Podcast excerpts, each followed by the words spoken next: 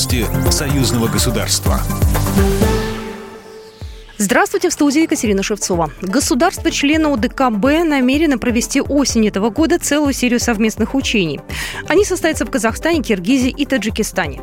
Об этом заявил президент Российской Федерации Владимир Путин на юбилейном саммите объединения, который прошел в Москве. Путин также предупредил ответной реакции Москвы на расширение военной инфраструктуры НАТО на территории Финляндии и Швеции. Расширение военной структуры на эту территорию, безусловно, вызовет нашу ответную реакцию, сказал глава государства. Какой она будет, мы будем смотреть, исходя из тех угроз, которые нам будут создаваться.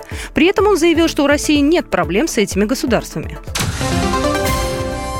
Сотню белых шаров юноармейцы запустили в небо Уржевского мемориала советскому солдату в память о дне рождения военного летчика Алексея Никифоровича Рапоты. Он участник Ржевской битвы и он же один из инициаторов создания Ржевского мемориала. Григорий Рапота, член Совета Федерации Федерального собрания Российской Федерации.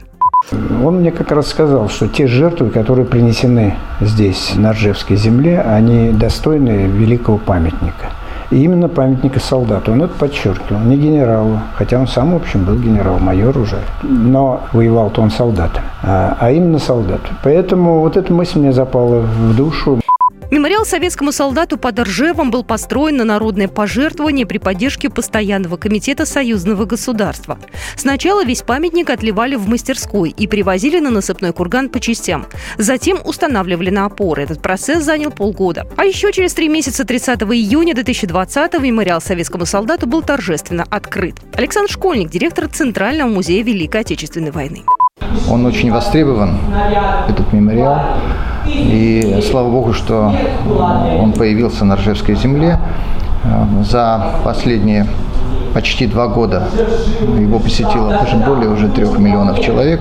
И люди идут нескончаемым потоком, приходят с семьями, с детьми. И тем самым этот мемориал символизирует связь поколений. БелАЗ собирается увеличить поставки своей техники в Хабаровский край после заявления главы региона Михаила Дегтярева о том, что в области требуется карьерная самосвала, в том числе шахтная, пишет телеграм-канал «Союзное государство». Белорусские машины этой марки успешно эксплуатируются на предприятиях «Русдрагмет» и «Урал-Уголь». Программа произведена по заказу телерадиовещательной организации Союзного государства. По вопросу размещения рекламы на телеканале «Белрос» звоните по телефону в России 495 637 65 22. В Беларуси плюс 375 44 759 37 76. Новости Союзного государства.